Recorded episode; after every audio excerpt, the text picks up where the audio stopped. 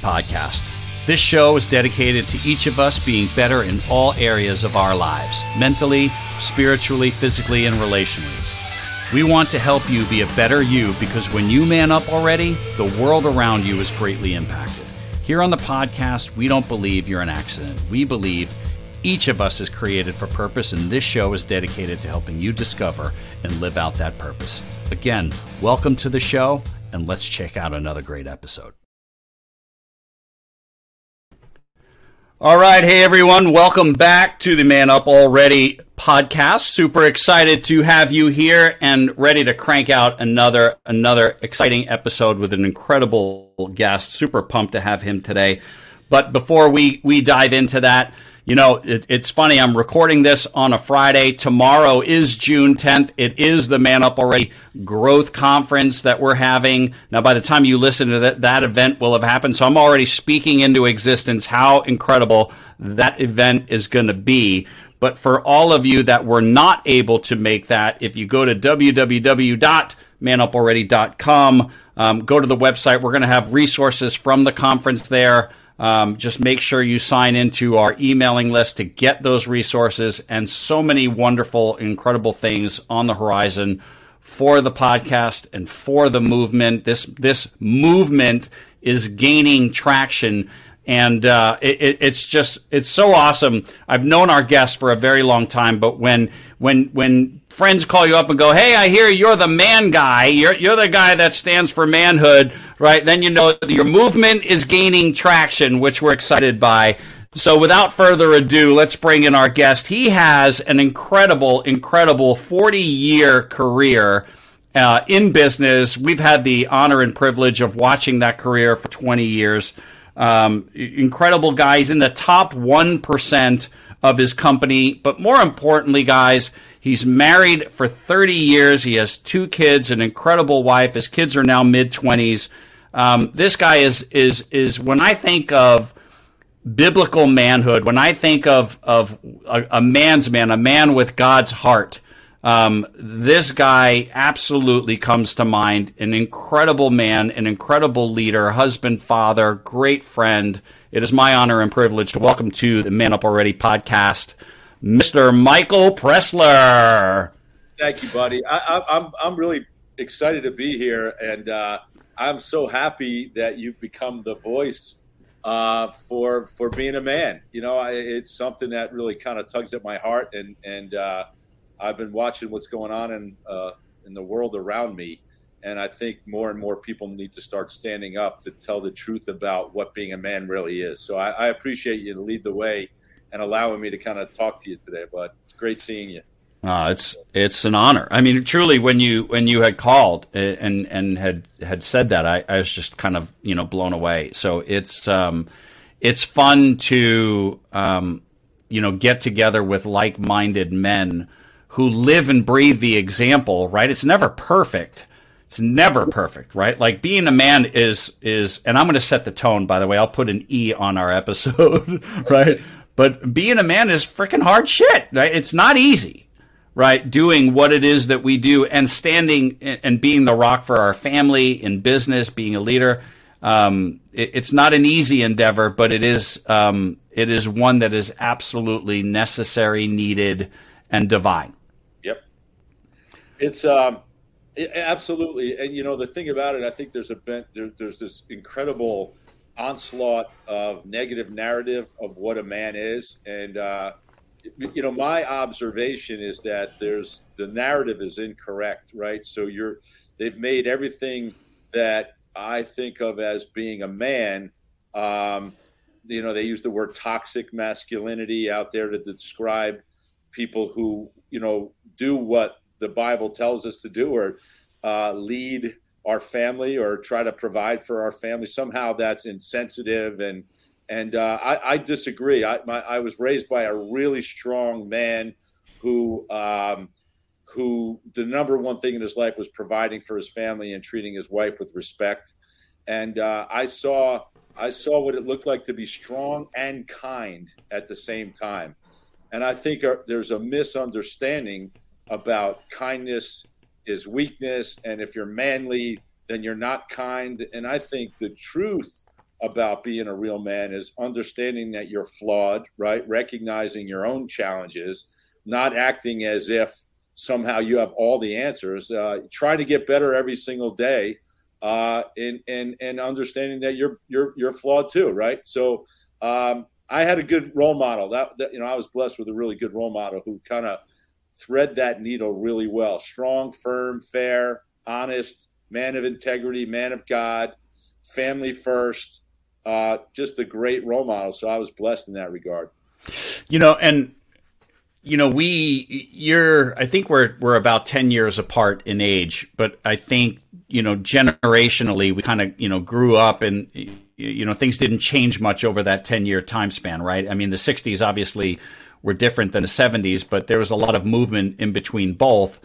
But, you know, we grew up at a time that was more um, self reliant, you know what I mean? Like tech, I'm a big, big, um, I speak a lot on or thump the what drum on um, what social media is doing to our society because I think if you were to look at the number one contributor to why there is a decline, it's media, and and now everything is so right in front of your face. Um, we didn't grow up in that time, so it, we we relied on what was in our home, what was in our community, right? Like it, there there really was. We grew up in a time where you had it in the home and if it wasn't in the home it was in your neighborhood if it wasn't in your neighborhood it certainly was in your schools like there it was for lack of better terminology one nation under god. And those principles were applied everywhere. You didn't you didn't leave your home. Like the value system didn't really change. You know what i mean? You knew you were held accountable kind of wherever you walked in. And you're living in New Jersey, right? And and I grew up in New York as you know, we both either grew up or live in the tri-state area, and that area is under fire more than ever on a value system on what's allowed and and what's being eroded. I mean, it's crazy what's happening. You know, I, I describe being a father as a 24 hour a day, seven day a week, no rest position if you do it right, you know? And even my, my kids at 25 and 26 still grew up in a time that was a little different than the time now. It was, it was easy, even easier for me to control the content that they were exposed to than I would be able to do if I had grandchildren right now, right?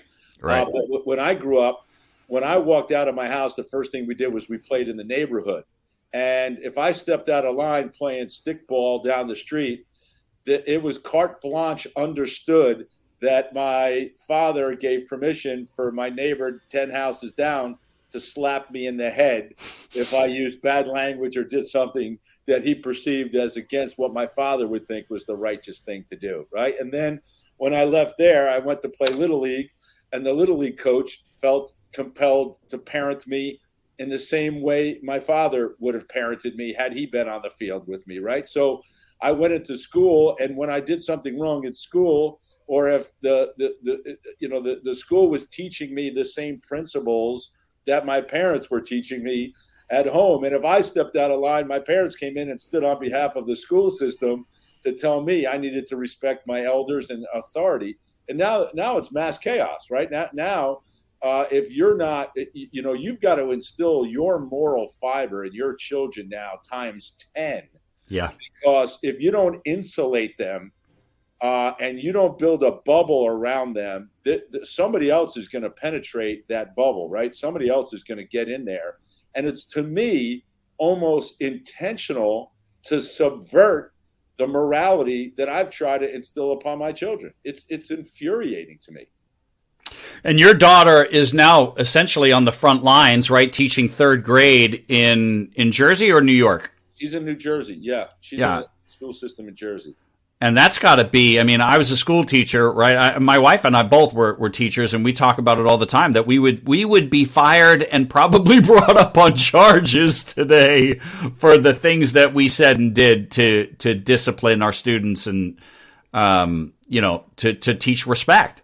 You can't you can't there, there's no um, there's no such thing um, discipline's a bad word now. Uh, it, it, it really is. I mean, they they've almost the they've almost labeled the way we were raised as abusive, right? Like they would the, if if if my daughter ever tried to discipline a child the way we were disciplined, she would be brought up on disciplinary action of her own.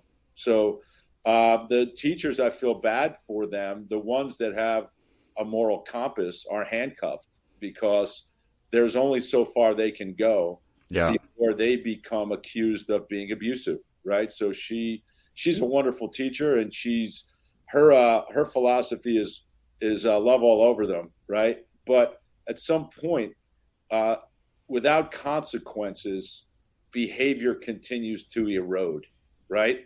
Bad behavior erodes, and it it's so counterintuitive because you know when you're teaching a first or second or third grader as a teacher and you see a behavior that you could correct and not allowed to correct uh, later on in life uh, that behavior starts to expand. And that's why you see a lot of people doing things that you would never expect a teenager to do. Um, and some of those things could be criminal. And they got away with little things all along the way. So without a consequence for the little thing, they became bigger and bigger, right? And even now, what's going on is the crim- the criminal attitude is is looked upon as the victim. Yep and and in where I live, uh, victim rights are much more important than than uh, uh, criminal rights are more important than victim rights, and uh, well, that's crazy. Yeah, no, it, it, it, it, and for those that maybe are listening and are unaware, you're watching. Um, I mean, there's so many different things, right? And they set a precedent, right? You do you allow one thing, and somebody can harken back on it and and use that as as yeah. an example. I mean, there's things like um, because I read the New York Post um, you see things like people, you know, shop owners in, in New York, you know, people coming behind the counter and, and trying to kill them, right, or assault them, and then they they in self defense end up going to jail. I mean, it, it it's uh, that's that's when the I, I've said, Mike, for a long time that the moral the moral clamps, if you will, are coming undone on our society. Yeah. Um, and and on here, I've said many times, you know, in Florida you you have um, hurricane like we're in hurricane season right now, and the yeah. and the beauty of hurricanes or uh, if you're up north, snowstorms or blizzards, you know it's coming, right? So at first there's that period of is it coming, and then no, it's coming, and you need to prepare properly. And if you prepare properly, you're going to be, um, you know, okay on the other side of that thing because you knew it was coming. I think we're at a time in our society where the storm is or the the, the the uh, I don't know what you want to call it, right? But the storm is coming, and it's really now there's no longer preventing it. It's how do you prepare for it, and which is why we're doing everything that we do here mm-hmm. to make people aware of what's happening. Yeah, I mean, and the, and the thing is, if you don't open your eyes to the variety of news outlets that are available, then you live in an echo chamber, and that echo chamber supports this false narrative of what's going on. And, the, and so for you to get the truth about what's happening up by me is you have to read the New York Post. And if you read the New York Post, I'm sure you're accused of being a right wing extremist who uh, is a science denier and uh, all the other things that come along with trying to educate yourself on reality, you know? Yep. But, but the reality, when you see the reality with your own eyes, um, it's hard for somebody else to convince you that you're wrong and and I live up here. You know, I live here. I see it in in real time what's going on, and it's it's you know I, I think the only hope that I have is I think that the loudest voices are amongst the smallest minority, and the good people, uh, guys like you, very few people know what to do to try to counter the narrative that's out there. Uh, so, folks the the, the people who are like us, uh, their their top priority lists are making a living, putting a shelter over their family, feeding them, uh, getting out of work in time to run to a sporting event, right? Getting to their whatever you know faith they follow, uh, making sure they, they they they stay on on point with their faith. The the priority list is so long that way down the road is protesting uh, protesting whatever they're trying to jam down the throats of our kids, right? But because of that, our voices aren't heard. And I, I, think the good news for me is I feel like we may be at a tipping point where enough is enough, right? And you're starting to see folks who uh, don't have the time to do the things that need to be done are making time to have their voices heard. And I think that's something that needs to rise up. Uh, and, you know, I think we're starting to see it out there a little bit. We're seeing school boards having to hear uh, what the what the parents actually think. Um, you know, you saw in California, you, you, you saw a variety of diverse parents coming to protest uh, things that were being uh, pushed on their children. So it's not just oh you're you're you're white privilege, and so therefore uh, you you're against transgenderism or you're against uh, diversity. That's not true at all. We're, we are pro children. We are pro morality. Uh, we are not anti anything. And the more diverse the outrage becomes, I think the more uh, serious this stuff is going to be taken. Well, and I've said, you know, in in conversations with my wife, because it's not necessarily something that I'm, you know, shouting out loud, but you can only push.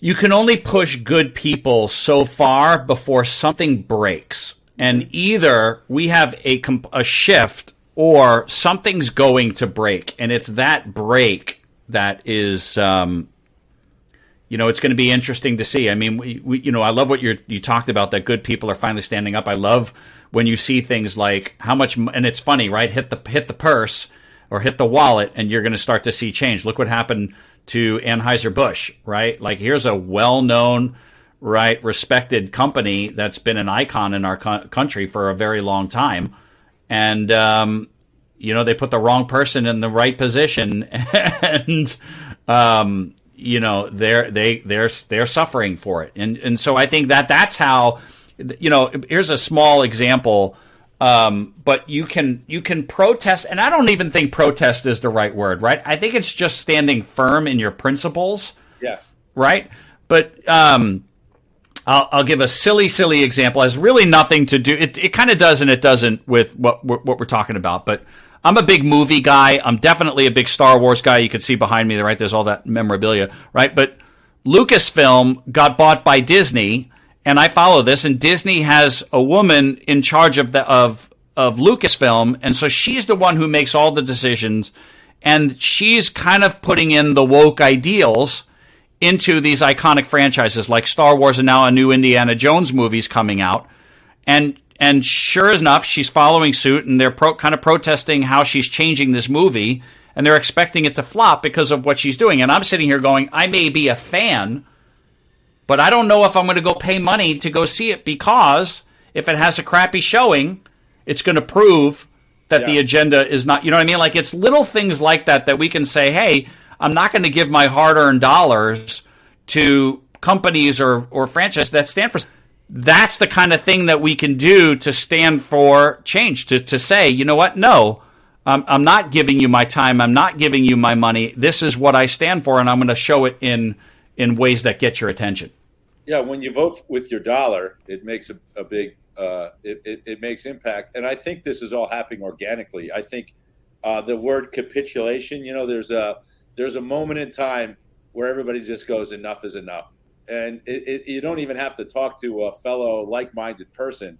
It seems like the the mountain of nonsense has gotten so big that people capitulated and said, "No, I'm not going to Target. I'm not drinking." But I, I you know, I, have got friends who drank Bud Light since since they were, you know, they, they it came out, and uh, and and and and I remember the the Clydesdale commercials that used to give me chills up and yep. down my arms, and and the the patriotism. But by the way, the word patriot became negatively implied now. Now, now to be a patriot, God loving person, is now somehow looked at as uh, some kind of domestic terrorist, and, and it's ridiculous. The the uh, the the the missteps that they're making is is is unfortunate because the the sad part of Anheuser Busch is along with them getting a message as a corporation, there are people on the front lines that deliver that beer, that mm. sell that beer, that are guys like you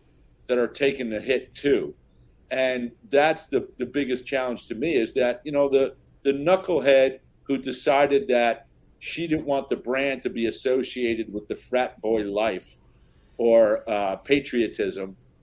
She'll go get another job as the d- diversity, equity, and inclusion specialist at some other company, and she'll make a big six figure income.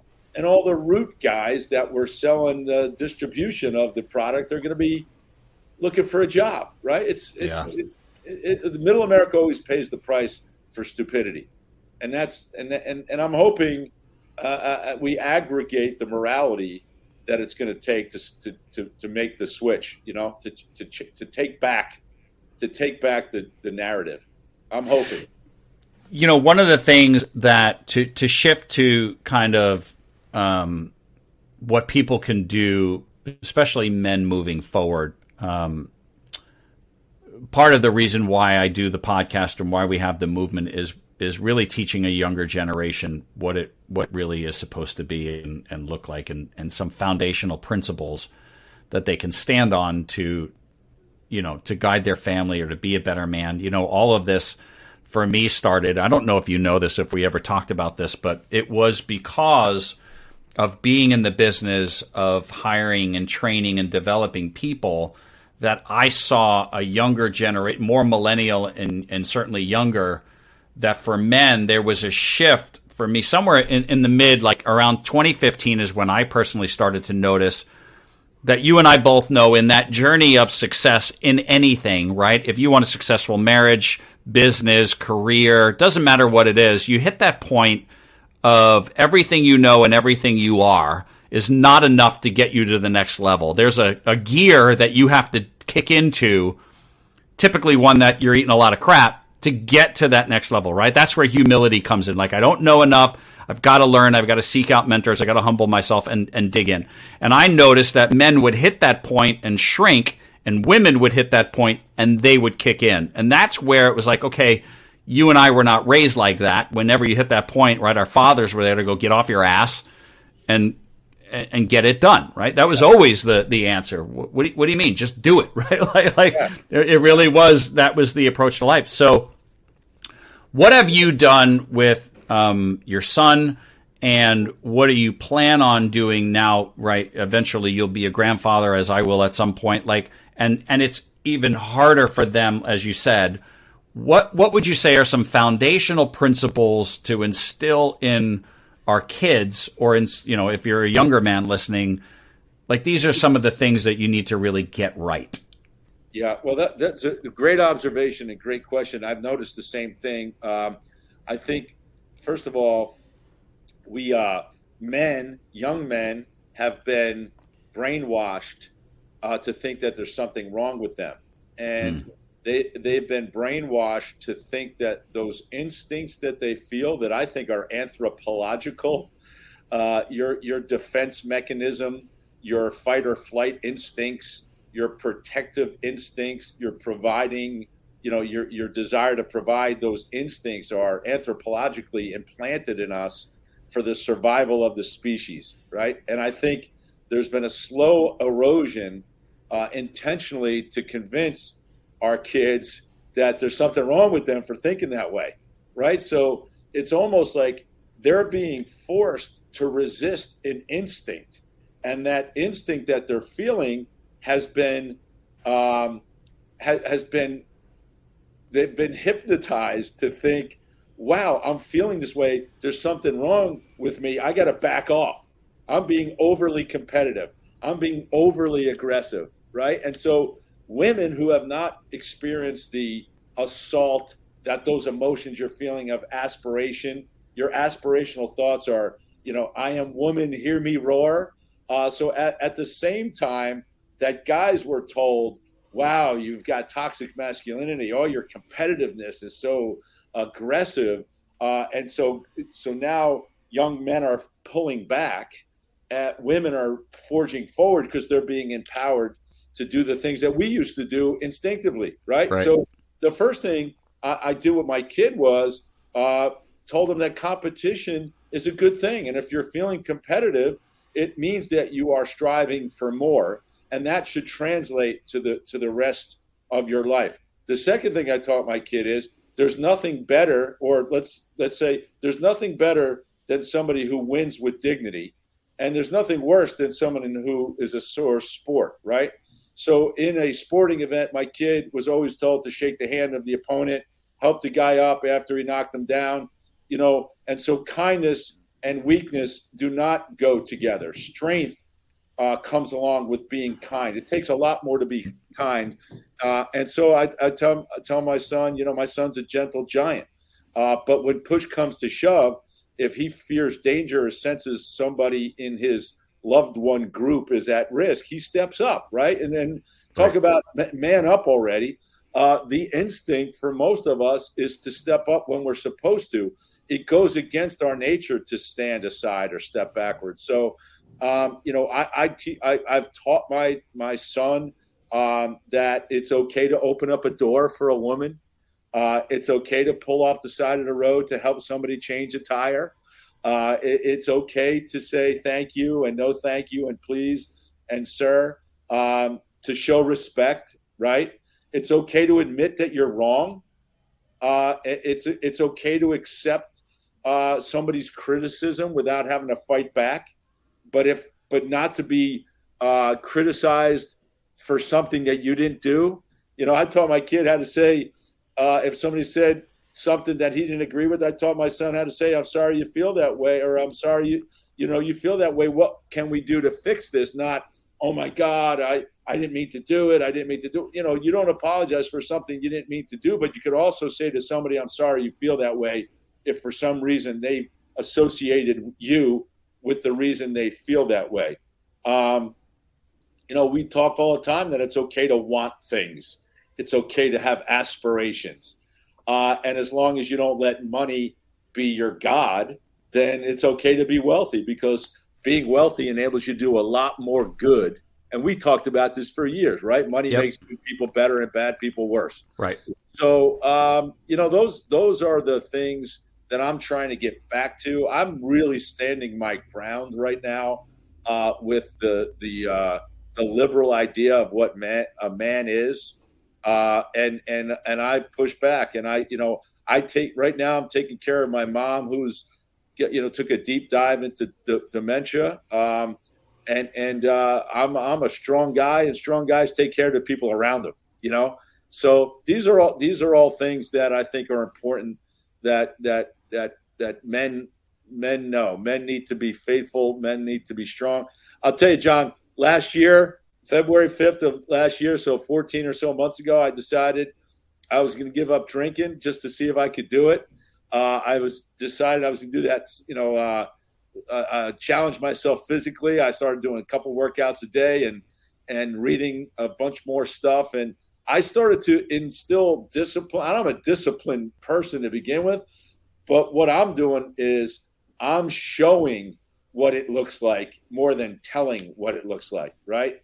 Uh, waking up early, going to bed late, working when I don't have to, uh, stepping into things when I really don't have to. I could be doing a lot of other stuff. So, you know, stepping up when when maybe you don't have to step up is is uh, something that I'm trying to do, lead by example and things like that. And the, and the crazy thing is the disciplines that it took to stop drinking. I was not an alcoholic by any stretch of the imagination, uh, but I said, "Well, let me see if I could do this." Everybody, the whole world during COVID decided it's okay to drink every night, and I. a, but, but I tell you what, man, it's amazing what the sacrifice of something as simple as that, how it translates into other things in your life that makes you stronger and more mentally tough. And uh, and I have talked about you know building your mental toughness, tolerance, your tolerance for pain, uh, building up your pain tolerance, emotional pain tolerance is important because we as men are asked sometimes to carry the emotional burden of others. And if you're strong, I think you could do it, right? Sometimes it's necessary to do it.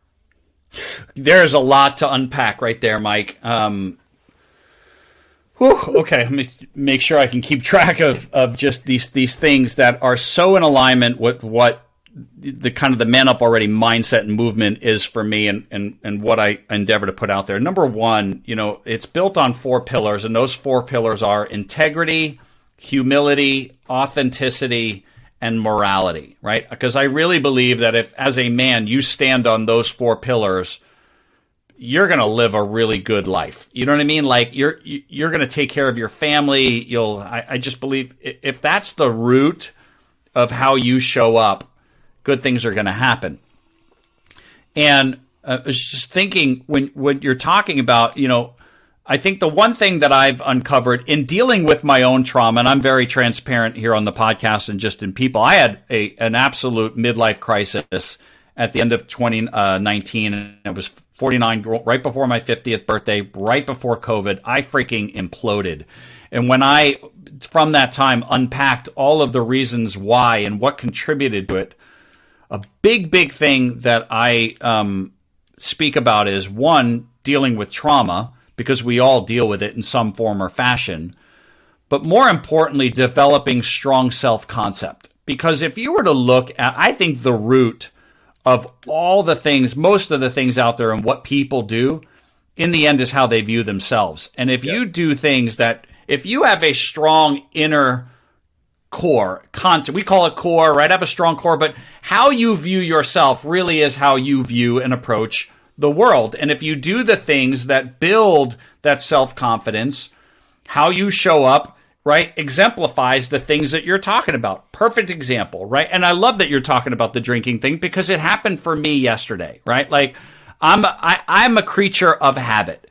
And I remember um, it was I remember the year it was 2007. We were at a celebration for somebody going vice president that was in the same office that we were in and I had a second beer that day and my mood shifted. And that was when I was like, I probably need to lay off that because for whatever reason, it's shifting my mood. I remember being very, very coherent of that fact and, and making that change. But literally this past week, I'm like, all right, my body doesn't respond the way it used to at 53, the way it did at, you know, certainly 43 or younger. And so I look at contributing factors like if I want to stay healthy, what am I doing habitually that's keeping that from happening. And when I cook, I like to have a glass of wine or a, you know what I mean? Like I, it's just a habit, right? So if I'm cooking, I'll grab a beer or I'll grab a glass of wine. Well, uh, yesterday I'm like, or a couple days ago, I'm like, I took a cocktail glass and I have one of those ice balls, which normally would get, you know, either tequila or scotch poured over. And I poured club soda. And what I learned over the last three days is it's not the alcohol, it's the actual pouring of the glass and holding the glass and taking a sip that is the habit. So I'm sitting there yesterday and it's Thursday and I'm like, okay, you know, it's Thursday, I'm cooking. I go to grab a scotch and my kids are sitting in the living room. And the thought was, how often do they watch me go into that cabin? Yeah. Right? And now they're young adults, right? And they, I'm not, uh, like you said, an alcoholic and I'm certainly not a drunk. But what example am I setting? And so I closed the cabinet, pulled out a club soda, right? And my son is watching that. And he goes, Well, let me try that. And he grabs the ice ball, puts it in the glass, pours the club soda. He goes, Okay. You know, but my point is, is though I want the scotch, I probably should have the club. But what that does, what you've experienced, is that builds that inner concept. That that's the the little win, and, and we talk about you and right. We've talked about it for years. In the road to success, it's the little wins that matter that build that confidence. So, uh, so spot on. Okay, that it's it, and pe- the, the the reason people don't do is because it's too simple to understand that the little wins are the things that change you for the big, the big event, right? And so I'll elaborate a little bit on what you just said. It, I I called it the ritual. Okay, I was the ritual. So during COVID, the ritual was deal with all the stress, try to figure out how to keep the business moving, right? Be the emotional, carry the emotional weight of everybody who's freaking out because it's the end of days, and you know, and up here we were locked down down yeah. there, but we guys, well, we were locked down for a while, right? So it was, you know, turn on the TV to find out what the next alert is going to be. Deal with Zoom. I had my son zooming in one room, my daughter teaching virtually in the other room. Uh, I'm in the third room trying to teach people how to do technology that I didn't understand. Yeah. And the day would end at say let's six thirty, unless I had something at at after you know for an evening Zoom. Uh, but the ritual for me was chilled tumbler in the freezer. Okay, those circle uh, cylinder ice cubes in the little thing that yep. I, I got. I used to have them in the in the little uh, thing itself, and I would just separate them, and I'd put one in there, and then I'd. But I, I decided that was enough, so I would freeze them and put them in a bag, so I'd have an unlimited supply of them. It was it was really ritualistic. It was my mini um, virtual vacation. I would go on a boat ride, it, and the boat ride was sit in my chair and, and turn on a the sport uh, something sport related. Have my little side table. Get up, go to the freezer, take out my favorite tumbler.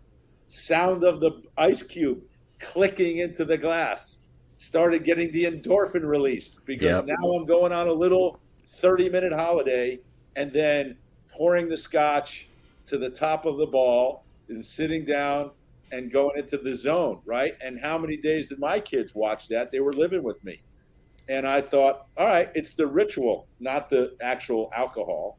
And I stopped it. And I'll tell you, man, everything that's happened to me since then, uh, the little win of that has has given me so much. It, it's changed me. I mean, I, I can't even tell you. And it, it, could be anything. It was, and it, it could have been the reverse. It could have been me starting drinking a gallon of water a day, and putting up with the discipline of remembering, oh man, you got to finish the gallon of water. It could have been working out twice a day, right? That started the, the thing. So it wasn't necessarily the act of the replacing scotch with club soda that was the turning point. It was the turning point of doing something small that led to other disciplines that have led to big changes in my life, right? Yep. And I'll tell you the last thing is I think people look at you or or even me right now and they think, oh, that guy's just special, that guy's superhuman, or that guy doesn't deal with the same crap I deal with, or I could never do that.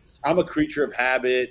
I don't have any willpower. They all they, they like you said, the inner self core. Uh, the verbiage they use to define their self core actually destroys the self core. And so when you say, you know what, I could try this, I could give this a shot, you start to learn that there's nothing that's impossible. And the more that you do the things that you thought were impossible, the more you empower yourself to believe, wow, you do have some strength that you didn't realize you have. It's, yeah, it's, it's, it's unbelievable, man. Yeah, well, and, and we could kind of segue a little bit into because you've been so successful in many areas. And I remember, you know, having a front row seat to when you were not feeling so good about where you were in the game, right? That that you were playing business wise, and and then things changed, and and you you were always always and have been the you know it success isn't a direct line it's curved and there's right you move forward and you move back but it's all about your mindset right and and certainly what i've learned is it's never the destination it's always the journey you know um, uh, somebody who's mentored you and I both, you know, Jim Meyer, you know, would say all the time, enjoy the process. And I'm like, I fucking hate the process. What are you talking about? The process yeah. sucks, you know, yeah. but, but it really is about, um, the process. So let's talk about goals for a little bit and, and, and getting those wins. You know, I, I'm such a fan of goal setting and,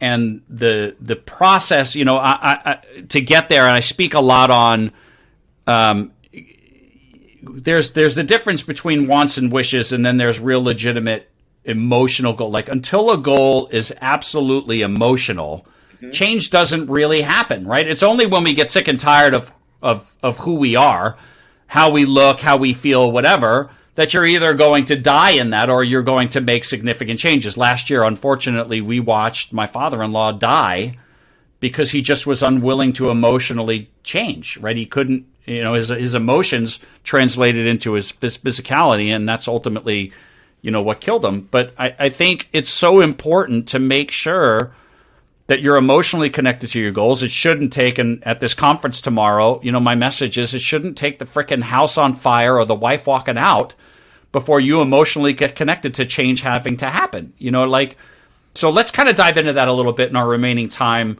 Yeah. Just on because you know I've seen you set goals and hit goals, and it's uh, you know it's never a it's never a when or, or it's never a if it's a when right, Right. It's if, Right. if you're committed to your goals it's never an if because if you're always betting on yourself that to me is the greatest bet that you can make is on yourself because you have control. You can make Yes. the changes. You can you can you can dig it. So let, let's kind of dive in there a little bit. I know it's a big topic but, but maybe we could talk Well, about it. it's a huge topic because I don't want I, I, don't want people to think that it came naturally, right? I, I think for both of us, we were we were plunged into a industry or a career uh, and a company that really was goal oriented, and we were led by people that were just jackhammers, you know, jackhammer goal jackhammers.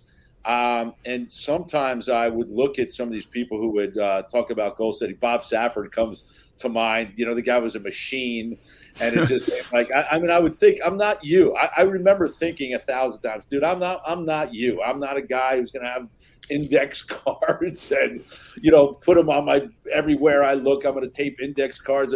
I just wasn't that person. Um, but I want to. I mean, I really. I've talked to so many people about this. Is it's it's it's personal desire that drives all this stuff, right? And so the one thing I learned was I never hit a goal that somebody else set for me unless I wanted to hit that goal. right Right. So so it's got to be personal. You said that it, it must be deeply emotional, and it's got to be something that you really want. You see what value it's going to add to your life when you get it. And my my, suggestion from from you know with me was I tried to set goal when I started setting goals. I, I actually read some books about how to do it because I don't think any of that stuff comes naturally, right? You know, it says, "Oh, let's set a goal," and you know, there's steps to goal setting and all that stuff, and some of it's really clinical. And I, I think you could be as good at the clinical, technological side of goal setting and never hit a goal if you don't place the emotional uh, attachment to it, right? So Yep. I would, I would posit that everybody needs to tap into the emotional side of their goal in order to then figure out the technical side of actually tearing it up and making it happen. Um, but uh, baby steps are uh, uh, of, of, of huge importance, right? Set a goal that is um, not so magnificent that it's going to be a 35 year attempt to get there because we build on small wins. And you said that earlier. I, I used to, I used the example like you, you said. Jimmy used to say, "Enjoy the process," but he would say, "Enjoy the process even when the process is not enjoyable." Right? Which you say it sucks. Sometimes it sucks. Doing the enduring the process that sucks builds the confidence correct that lets you keep throwing the haymakers that accomplish your goal, right? And then the, God has given us this incredible gift of endorphins, and I used to call them um, task completion, t- uh, task completion uh, hormones or, or endorphins. And I, I used to use this example, like I hate cleaning my garage. My family always ruins my garage and then I, I hit a snapping point because usually it's I pull my car in, I step on something, I trip, bang my head into something else, and then I go, "Oh, I'm going to clean the garage. And I know it's filthy, I know it's crowded, I know I got to pull all the cars out, and I got to just bring everything into the driveway, clean it all out, create piles, figure out what's going to charity, figure out what's going in the trash, then get my leaf blower and get coal miner's lung and get back there. And then I stand there. And this is why I'm telling you this is I dread that task for whatever the five weeks prior to me finding the Saturday that I'm going to do the task. I get up in the morning and I'm like, all right, this is the day. I dread it as it's the garage doors are opening. I'm dreading it. Even the sound of the garage door makes me sick. And then when I'm done and I'm exhausted and I got a big bunch dirt, dirt ring face, I look, I go, wow, what else could I do that makes me feel as good as I feel right now? I go upstairs and clean out my closet, right? So the endorphin release of completing the task that you dreaded is what feeds you completing the next task. Mm. And so what I would say to everybody is do something that you can do even though you don't want to do it and then build on it. It's like going to the gym when you. So most people start the gym, they go to the gym, and they do some things. Maybe they overdo it a little bit. The next day they wake up sore, and they go, "Yeah, I'm going to take today off because I'm sore." And I realized that when you're sore, you got to go back to the gym because you have acid buildup, and the only way to get rid of it is doing a few hundred push-ups and some curls and some some aerobics, right? So doing the things that you least want to do at the time are usually the things that you need to do at the time, right? So I've kind of flipped the script on things, and I go against what my brain is telling me to do, and uh, and now I'm able to do bigger tasks that lead to bigger rewards because I got caught up in accomplishing the little ones. And it, it's all it's all building fundamentals, right? Whether you know. You, I, we learned it from the same place. I call it's the seven Fs. You know, our, our good friend Mark Marchesani was was so great at teaching that. Yep. Uh, and I, you know, if you build fund the fundamentals in your faith, in your family, in your finances, in your fitness, in your career, like they all. Uh, my saying is, success is built on a chassis, right? It's the same chassis for for everything, and it's always about the fundamentals um, I know that when I don't want to go to the gym and I go to the gym and I'm bitching and moaning all the way to the gym, when I start running in place, as soon as I start doing that, right, then I'm ready to go. Like it's just, oh, I had to move. I had to, you know, I had to get moving, get going. Like you talked about, right? As soon as you get into the thing, you start to enjoy the thing. And there's something, especially for men, it's very satisfying of walking around knowing you did the thing that most people were unwilling to do. Yes. Right. That's that's exactly. So that's it, man. Like to me, that's it. And and so my question to to you is, how do you instill that thought into others that haven't had beaten it out of them? It's been beaten out of them. Like the, the to me, everybody. I'm I'm constant. Like right now, I I live in a circle. My I when I stopped drinking alcohol, and it's the reason I keep bringing it up is because it's really the glaring thing that I get to look at to to evaluate everything else in in my life. And it, every circle that I operate in, whether it's you know philanthropic, whether it's sports, you know golf, whether it's you know the business, uh, social, everything I do, everybody it revolves around alcohol, and people. I, I've actually become like a role model, almost like this sponsor of people who don't need to be sponsored, but they're so intrigued by the decision. They have they associated me as the guy that they could always bank on to have a drink with them. You know, mm. that we're going to yuck it up. Um, they never really realized that we could yuck it up without the drink. The drink was just part of the social fiber that connected us. But if we rethought about what our connection is, it's just we want to hang out with each other. We could have the same laughs with a with a soda, right, or a cl- club soda. Uh, people are fascinated. It's unbelievable. People are fascinated like I go, I joined this this crazy HIIT gym, uh, and I'm in there, and it's like the average age is 28, and then there's 62 year old me, and nothing makes me happier than watching a guy dry heave that's 25 years old. I, I, don't know. I don't know if that's a sickness. No, no, no, no. That's all. It makes us younger, right? It, it's yeah. it's satisfaction of I freaking did it. Yes, yes. And so I don't know if I've always been like that. I think I try to think back. I think I've become more that way. Maybe the older I get, maybe maybe I'm I'm I'm really fighting against the inevitable. And I like fighting against the inevitable. I feel like I have control if I'm fighting against the inevitable. I think a lot of people just throw in the towel and they say they use excuse they say things like, Well, I'm not in the shape I used to be. Well, are you doing the things you used to do to be in the shape you used to be in? Because it's a very easy thing. Uh, if you're doing nothing, you're pro- if you did nothing at 25, you'd probably be a heavy, overweight 25 year old, right?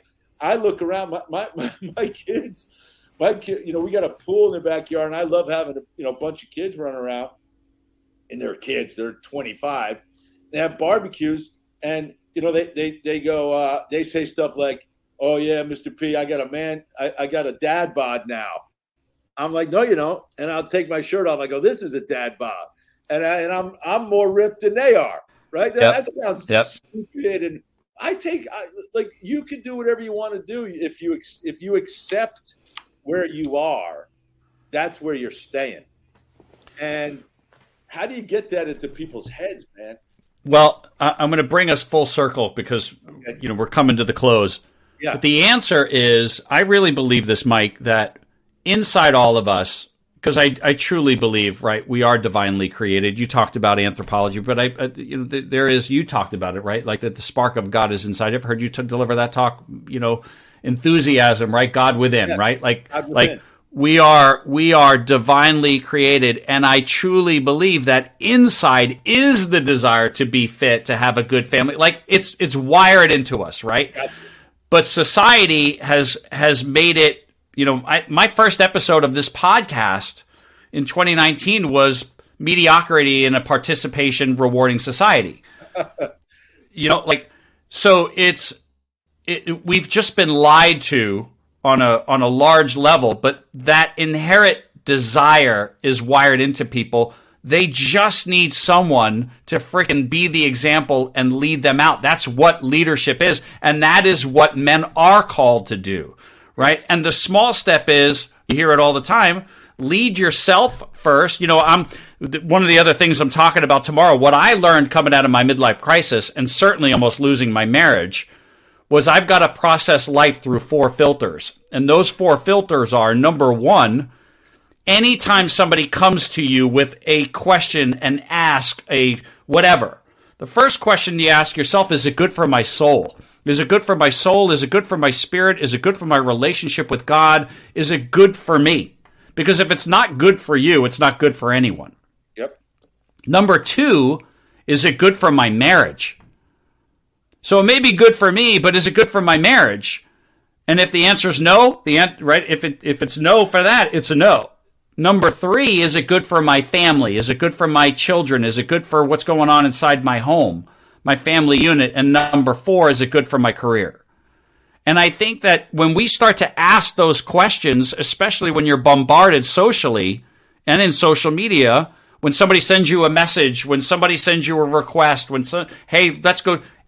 Is it good for me? Is it good for my my relationship, my family? Like, what is this not good for? And yeah. that's how we've got to start filtering things and then be the example so people go, hey, something's different about you, Mike. What is it? Oh, well, I stopped, you know, drinking.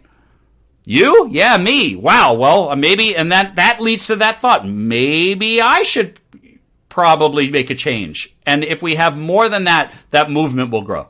Absolutely. Hey, and that's brilliant, by the way. Those questions are brilliant, and that that's really should be people's uh, guide for as they progress through life. Because one thing we are good at as men is rationalization of bad behavior. Yep. Uh, and uh, when there is no uh, related consequence to the rationalization of the bad behavior, that's when the bad behavior gets out of control, right? So when you uh, when you when your litmus test is you, um, you you you you judge everything against those four questions, and you're actually deep in there a good person.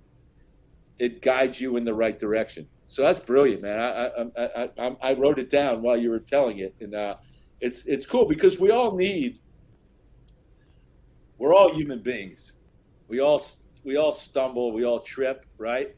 uh, you got to recognize that you're vulnerable. Uh, you know, I'm vulnerable, man. I, I, I, get tired. I get sad. I get uh, frustrated. I mean, the the question I ask is, what are you going to do about it, bro? Right. Right. Uh, you know, I ask myself this question every day. And people around here, man, they're like, "Who are you?" Like, I, have been, I've been like last week, I, I, got called a unicorn like 13 times. I was like, what does, that, "What does that mean?" They're like, "Nobody does the crap you do." Like, I get self satisfaction out of self sacrifice. I, I don't know. Is that I, like is that insane? But I feel like if I do things that others either can't or won't do that moves me closer to God. I, yeah, I, I, don't I, I, I, don't, I don't, no, I don't. we, we just don't see, and we don't see enough of it. We don't hear enough of it, right? But I mean, shit, go go look at World War II. You, you know, like you look at that generation, right? We just watched Hacksaw Ridge, which is such a phenomenal movie. We watched it on Memorial Day. You yeah. you had that kind of what you're talking about. It was a culture, for gosh sakes, yeah. right? Yeah. And so we've we've we've gotten out of touch with that. Um, and I think there's also a how long does it take a person to get to that point? Because I think we we we all really do. At some point, you go, I got to freaking. That's what man up already is. It's I got to man up already. Like enough. It, it, the, you hear man up. Oh, you got to man up. No, you got to man up right freaking now. And it's not a masculine thing. It's a spiritual thing. It's it's that you you are created for greatness. Get your ass up and do something about it. And you're just talking about being a living example of that. Yeah. There's a guy in my office who walks around here. He he oozes peace and strength. Not a big guy, not a muscular guy, not a you know he but he oozes peace and strength. And I and I talk to him all the time because he's a he's a really strong man of God even though we have different faiths, he's just, you know, it doesn't really matter. And I said to him the other day, I'm like, you walk with the grace that only God could give. Ah, uh, what a compliment. That was, that was the, I mean, that was the overwhelming feeling I get from him. And I try to emulate his demeanor because he truly walks with the grace that only God could give. And he smiled because he knows he walks with the grace that he got from being, you know, walking with God. So yeah, I, I think it's in all of us. I, I think it, it, it's not easy. This is not easy, man. Uh, being a good dad, being a good husband, being a good uh, community member, being a good friend, being a good business person is hard stuff, right? But it's so self gratifying when you could pull it off. Uh, it's it's it's worth the effort. And and the key also, I think you would agree, is and, and it's I'm I this to me I think is the key to it all is you've got to be surrounded by men who live and breathe and think the same way. Yeah, I agree. Because you can't do it alone, right? Like when we're weak, you've got to be able to reach out. And that's the other thing, not to go down this rabbit trail, that you can't go to the feminine. You can get you can get the feminine nurturing and the feminine love, but you need a man who is walking that same walk to to um, empathize with you and knows exactly and to say, you know, yes, it's hard, but you can do it. You need that masculine presence in the company of men to, to keep going. The power of association is about the most powerful influence in your life. And if you associate with people who have been through it, got out the other side with dignity, and can share experiences with one another, you definitely need to find like-minded people who want to do the right thing and uh, and and create a community uh, that makes you feel comfortable in your in your path on your path you know? Yeah. that's why i'm happy you're doing this man. I i i'm really proud.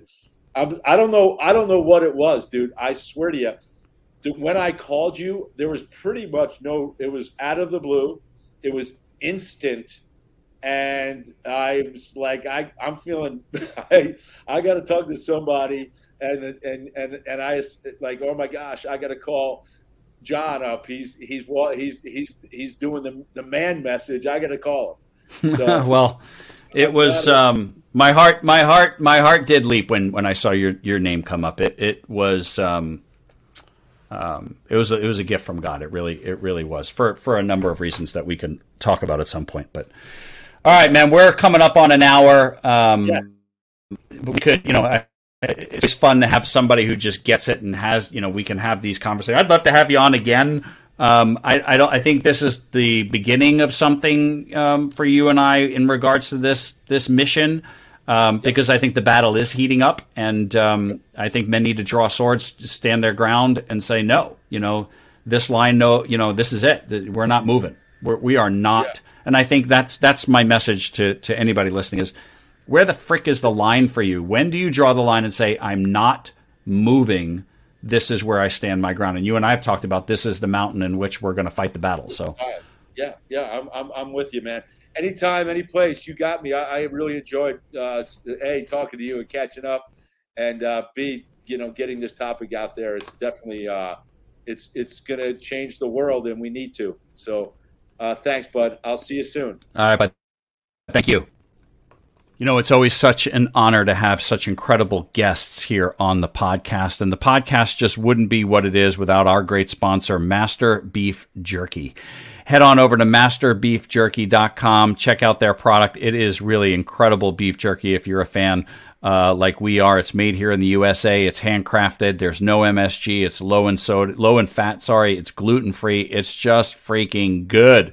Their motto is bold flavor, tender bite, and they've got flavors uh, like their original. They've got uh, smoked barbecue, Korean barbecue, Western teriyaki, sweet and spicy, mango and pineapple, carne asada, garlic pepper, a California, a Carolina Reaper flavor, and black pepper. It is good stuff. Head on over to masterbeefjerky.com and on your order, if you put in coupon code MUAP, you will get 20% off. Master Beef Jerky, bold flavor, tender bite, and a great sponsor of the podcast.